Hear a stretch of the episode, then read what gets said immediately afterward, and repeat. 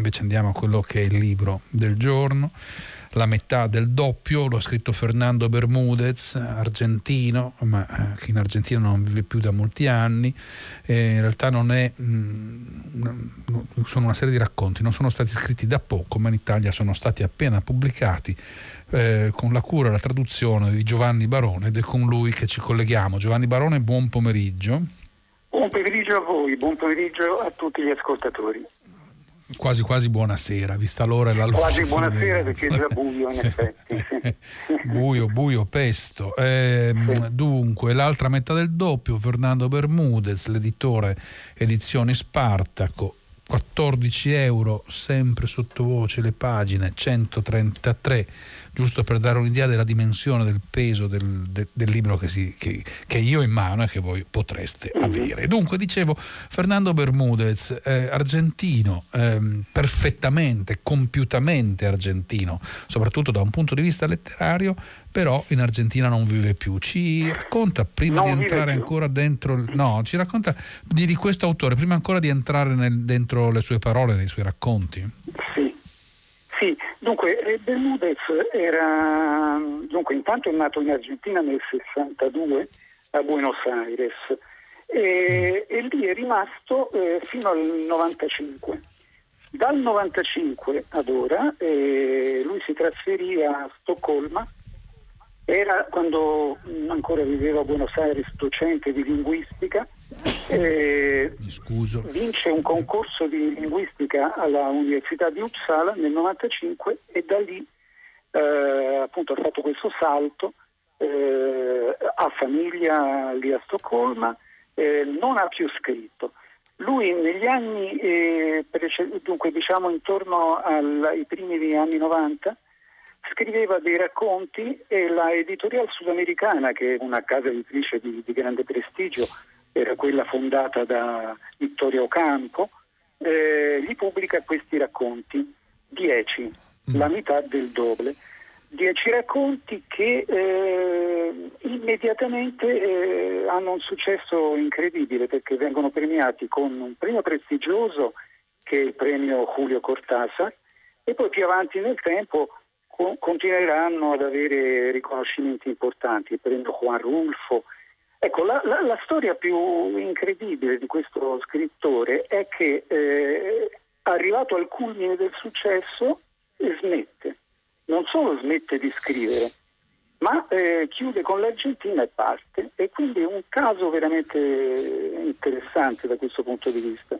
Eh, io nella mia eh, postfazione avevo citato appunto un saggetto di Enrique Vila-Matas che parla appunto di questi scrittori eh, del no, come li definisce lui, eh, questi scrittori che raggiungono immediatamente un successo già alla prima eh, pubblicazione e poi eh, il silenzio letterario, e, e questo è accaduto appunto Eh, per eh, Fernando Bermúdez.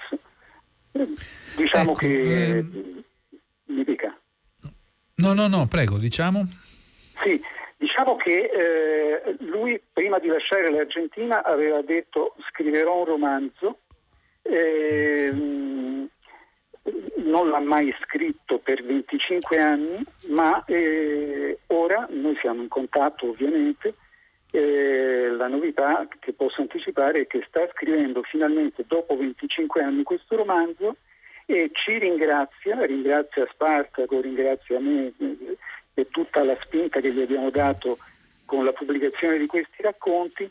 Eh, ci, ci ha scritto una frase molto, molto bella che dice eh, vi ringrazio per avermi riportato sul precipizio della scrittura.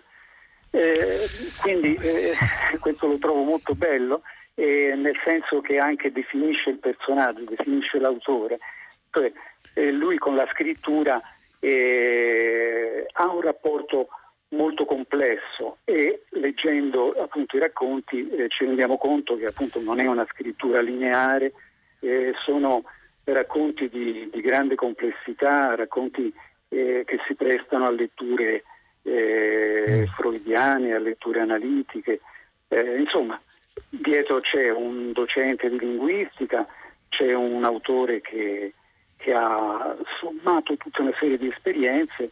Insomma, sono, diciamo così, racconti piuttosto eh, elaborati anche linguisticamente, ecco, pieni Ma di riferimenti. Io... Sì. Eh, no, due cose. Uno, da un certo punto di vista mi sembra che la sua vita sia perfettamente un suo racconto, da un certo punto Bravissimo, di vista. Anche se, questo è questo. Se, la, sì. se la mettessimo sulla pagina eh, sarebbe un undicesimo o forse un primo di, di tutti i racconti sì. che, che, che, la, che la, la raccolta contiene. L'altra è che è uno scrittore profondamente teorico, da un certo punto di vista. Mi sembra che con il suo racconto sia una dimostrazione, no? un, di un caso limite, di qualche cosa. È un'esagerazione? Sì, no, no, no, questo è corretto, però eh, io vorrei sottolineare una cosa, no, non vorrei che passi il discorso che sia un autore complesso, eh, complicato, eh, autoreferenziale, eh, ricco di intellettualismi, no, eh, diciamo che eh, la scrittura di Bermúdez si può eh, cogliere e apprezzare anche eh, senza conoscere tutto ciò che c'è dietro di intertestualità, eh, di metatestualità. Eh, certamente i, i racconti sono molto strutturati e, e, si, e si vede che sono proprio frutto di conoscenze linguistiche, di, di architetture studiate nei minimi particolari. Però veramente il lettore, anche non conoscendo eh, elementi e espedienti narratologici, per me posso affermare tranquillamente che un lettore comune può cogliere benissimo sì. il piacere della lettura di questi racconti. Io poi ne ho no, selezionato... No, io... Dica. No, no, prego. No, no, non volevo interromperla, mi dica. Dicevo, ho, ho, ho creato un percorso, ne ho eliminati, perché in origine erano dieci, ne abbiamo scelti cinque più due... inediti che ci ha mandato espressamente eh, Bermúdez da Stoccolma. Eh, quindi questi sette racconti io, io, li abbiamo costruiti come un percorso, nel senso che si parte da quello che forse è più drammatico e più eh, strutturato linguisticamente in maniera eh, complessa, fino all'ultimo che eh, se vogliamo è una citazione di Queneau, un esercizio di stile però molto divertente, dove si gioca con punti di vista diversi e così via. Nel senso, sono sette racconti che ci danno anche un certo piacere della lettura, eh, ripeto, anche senza eh, conoscere tutti gli elementi particolari Eh, di narratologia, gli espedienti, eccetera, eccetera. Questo volevo... No, ass- ass- assolutamente, di questo ne, con- ne convengo, però sembra in qualche modo di avere in mano un film francese o della Nouvelle Vague o di Lelouch, insomma, questi film in cui eh, il film del film è un po' il, il, il tema, lo si può vedere come un film o lo si può vedere come una riflessione quasi teorica, quasi lucida su ciò che è il farsi di un film, in qualche modo. Non è che una lettura... Quello che dice mi torna nel discorso che pensavo di poter fare più avanti, e cioè è una scrittura in effetti molto cinematografica, che lo troviamo questo in due o tre racconti in maniera molto evidente, soprattutto nel secondo racconto, quello che viene immediatamente dopo questo primo e eh, che fa da introibo abbastanza complesso. Il secondo, La condizione genuina, è proprio un linguaggio cinematografico, è come se ci fosse un drone che riprende dall'alto due o tre scene, la coppia di giovani amanti che sono nella stanza e che lì rimangono, però poi appunto come una specie di montaggio cinematografico poi sono inquadrati già fuori che escono abbracciati. Insomma, c'è questo sdoppiamento sempre di tempi. Bermúdez è uno che gioca molto col tempo, con i tempi. E, e questo, questo, diciamo così, sdoppiamento di, di scene, simultaneità, tempo eh, e linguaggio assolutamente cinematografico. Infatti noi, più che lettori, eh, è stato detto da molti, eh, siamo spettatori e addirittura, eh, estremizzando il discorso, siamo anche eh, attori. Dentro, ah, in alcuni soprattutto, casi, sì, in alcuni, sì, soprattutto nel terzo racconto Blomma Dio, addirittura eh, mentre la storia si fa, perché lui ha questa grande capacità di scrivere e già si annuncia, il linguaggio va avanti da solo, e a un certo punto lui come autore eh, incomincia a dialogare con una ipotetica lettrice, la prende per mano e continua in questa storia che è un'indagine che va dietro un personaggio eh, misterioso che, che ha incontrato in un pullman notturno che andava verso la città di Mendoza, e lì eh, andando dietro questo personaggio eh, improvvisamente lui prende per mano una lettrice, dialoga con la lettrice e questa lettrice entra dentro il racconto. Eh, qui dietro ovviamente c'è Calvino, c'è Se una notte d'inverno un viaggiatore, e, e, e mi ricordo quando, quando Bermúdez eh, parlò in videoconferenza e disse eh, se c'è un libro che mi sarebbe piaciuto scrivere era proprio sicuro. Se una notte d'inverno un viaggiatore. Ecco, lui non, usa, non mi stupisce. Usa queste strategie, e poi c'è quella genialità incredibile nel racconto Blomma, in cui alla fine questa misteriosa Blomma, questa donna che cercava questo viaggiatore misterioso, non era altri che, che la lettrice che lui ha, aveva preso per mano. Eh, eh, certo. E, e insomma ci sono queste eh, questi espedienti, questa metatestualità, insomma è ricchissima la scrittura. Noi no, siamo no, molto contenti di averlo scoperto, e io sono particolarmente impaziente di mettere le mani su questo romanzo che ci arriva dopo ben venticinque anni, insomma. Se arriva, perché a questo punto, visto l'autore, bisogna vedere se poi questo romanzo arriverà sul serio, perché potrebbe essere appunto calvinianamente l'annuncio di qualcosa che vai a sapere di se qualcosa, poi si realizza. Eh, no, no, no, io, io ho già, ho già delle, degli esemplari, mi ha già mandato eh, sì, eh, sì, delle sì. prime stesure. Certo, mi ha potrebbe detto, continuare a avere molte prime stesure, ecco, si potrebbero sì, replicare prime stesure all'infinito. Ecco. Questo lo do per scontato, perché conoscendolo, eh, purtroppo io non l'ho ancora conosciuto di persona, ci siamo solo parlati, visti a distanza così, ma insomma è un grande personaggio. Noi siamo contenti di averlo scoperto e spero che possa entrare, cioè eh, molti parlano di un caso editoriale, un caso senza termini giornalistici così gridati, è eh, una no. bella scoperta quella che, certo, che secondo me abbiamo fatto. Certamente. No, no, ma sicuro. Pensi, pensi eh, a me tu... quei ra... sì. No, no, adesso senza volerla interrompere, però proprio Blomma, di nuovo mi tornava in mente il cinema francese, ricordo tanti anni fa, non ricordo più che film fosse, però un investigatore, credo fosse Trentignan, a metà di un'indagine, veniva inquadrato di profilo, si volta improvvisamente, la camera lo inquadra di fronte e parla a noi spettatori dicendo questo qui non capisce nulla, o è sicuramente colpevole, chissà cosa dice, ah, come okay, se dicesse un suo certo. pensiero, e poi torna, torna dentro il film. Cioè c'è... C'è, c'è questo gioco, c'è veramente questo certo. gioco molto, molto ben condotto, in cui si è dentro, si è fuori, i confini sfumano certo. tra la pagina certo. e il racconto, certo. insomma. Certo. Uno scrittore mo- molto colto. Ecco, per tornare a quel secondo eh, racconto che lei evocava, secondo nell'ordine di pubblicazione della raccolta, La condizione genuina, certo, uno sguardo cinematografico, però sembrava anche in qualche modo che a separarsi non fosse soltanto il corpo dallo sguardo che, che lo rimira, ma quasi che il corpo e il pensiero, il corpo e la mente si staccassero, come se il drone che si alzava in volo fossero i pensieri che lasciavano apparentemente Bravo. per conto loro i corpi. Bravo, esattamente questo, sì sì, certamente lui gioca su questo, eh, corpo, pensiero, sdoppiamenti, eh, eh, è esattamente così. Ma quello che lei mi dice ora, che mi diceva prima, scusi, del, del cinema francese, sì. in effetti c'è molto, c'è molto. Come anche è molto bello eh, tutto questo discorso portato agli estremi in Ugo Kalman.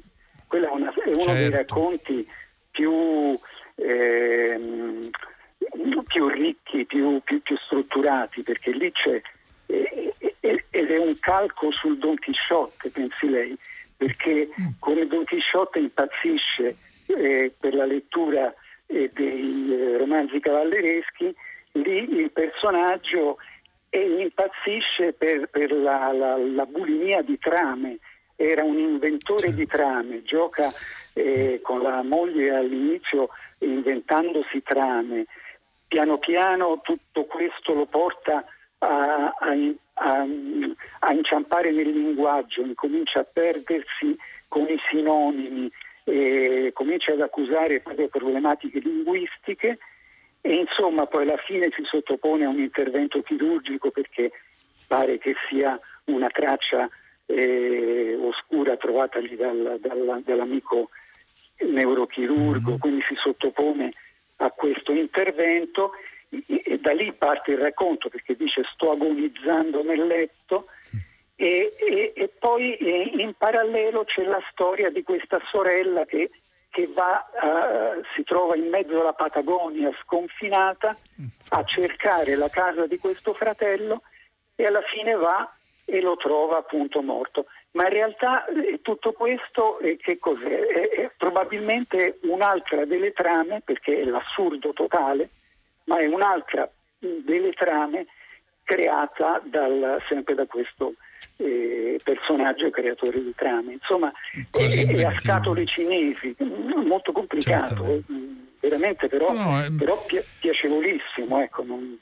Cioè non vorrei no no che... ma come dice no no ma non, no, non, non l'ho detto io complicato no, per cui no assolutamente no lo si può lo si, lo si può leggere come dicevo prima a tanti livelli per quello che la pagina sì. dice o per quello che la pagina nasconde, insomma si può leggere nei due modi a seconda di come di come si vuole. D'altra parte non bisogna dimenticarsi che era argentino e la letteratura certo. argentina è letteratura di Borges, per fare un nome così semplice. Lei ha già citato prima Cortázar come eh, certo. evocandolo per un un premio che ha ricevuto, però sono tutti dei mondi che sfiorano l'assurdo, la, ehm, la collisione tra dimensioni diverse. Esattamente, infatti, infatti lui eh, viene, diciamo così, da, da um, Borges, dal maestro di Borges che era Macedonio Fernandez, e è citato direttamente Macedonio Fernandez in Ugo Thalmann, quell'operazione al cervello. Sì. Era quella che Macedonio Fernandez, eh, già siamo ancora al finire degli ottocento, dell'Ottocento, mm-hmm. aveva scritto in un romanzo sperimentale e, ed è stato questo concetto di farsi operare al cervello in Fernandez perché il personaggio era in, non voleva, eh, voleva perdere il senso del futuro perché era entrato nel panico, non voleva eh, pensare più al futuro. E allora un chirurgo gli estirpa dal cervello il senso del futuro. Questo eh, lo riprende eh, come idea eh, Bermúdez, ma lo riprende anche Ricardo Piglia, eh, un altro grande eh, argentino, eh, riprende come omaggio eh, appunto a, a Macedonio Fernandez. Quindi appunto in uh, Bermúdez ci sono questi riferimenti, questi omaggi, diciamo così, eh, ai suoi maestri. Che appunto sono Macedonio Fernandez, Borges, Cortázar soprattutto, Piglia, ma anche e soprattutto, come sostiene lui, me lo ripete sempre, Juan José Saer, eh, un altro grande eh, argentino che ha vissuto molta parte della sua vita appunto a Parigi, così come Bermúdez eh, sta vivendo più della metà della sua vita in Svezia, insomma. Certamente, molto lontano, interessante ma... il fatto... Il fatto sì. che lui è praticamente passato negli anni novantacinque, che ancora mm-hmm. erano momenti di passaggio anche per l'Argentina, e da un mondo come quello argentino a, a, a un mondo totalmente eh, diverso, ma in ogni, sotto ogni punto di vista. Ma non pensa che assomigli a un'operazione del, dal cervello che toglie la sensazione del futuro? Adesso mi fermerei qui perché non vorrei entrare troppo profondamente nelle pagine certo, e nei pensieri certo. di Fernando Bermúdez. Dobbiamo lasciare qualcosa anche da scoprire. Non abbiamo parlato certo. né del primo racconto, che è sicuramente il più complesso, ma neanche in Mappamundi, che è forse è più veloce, più agile, ma che tra vedere e agire eh, inconsapevolmente, cioè chiudere gli occhi o averli chiusi perché si è ciechi, certo. insomma fa delle, de, de, delle bellissime evoluzioni. Molto poetico, molto bello. molto poetico, e, molto e a quel racconto che hanno assegnato a Parigi il premio Juan Rulfo. Eh, eh, non sono stupito. È inedito, è inedito eh, non è uscito. E lo abbiamo pubblicato, lo ha pubblicato lei in questa bellissima La metà del doppio di Fernando Bermúdez, eh, la cura e la traduzione sono di Giovanni Barone, che è stato con noi. Io lo ringrazio, lo salute. Buon pomeriggio, grazie, grazie mille. Grazie, le edizioni sono... Grazie, e le edizioni sono le edizioni Spartaco. La sigla che è partita dalle mie spalle dice che il pomeriggio è finito. Ringrazio naturalmente tutti voi ascoltatori, ma anche chi ha lavorato al programma, Danilo Solidani e Danilo Martini alla console, eh, Clementina Palladini in regia, Susanna Tattaro alla cura del programma, tutta la redazione. L'appuntamento con voi tutti è domani pomeriggio alle quindici, minuto più secondo meno, la linea passa a sei gradi. E a Paola De Angelis, buona serata a tutti da Enrico Morteo.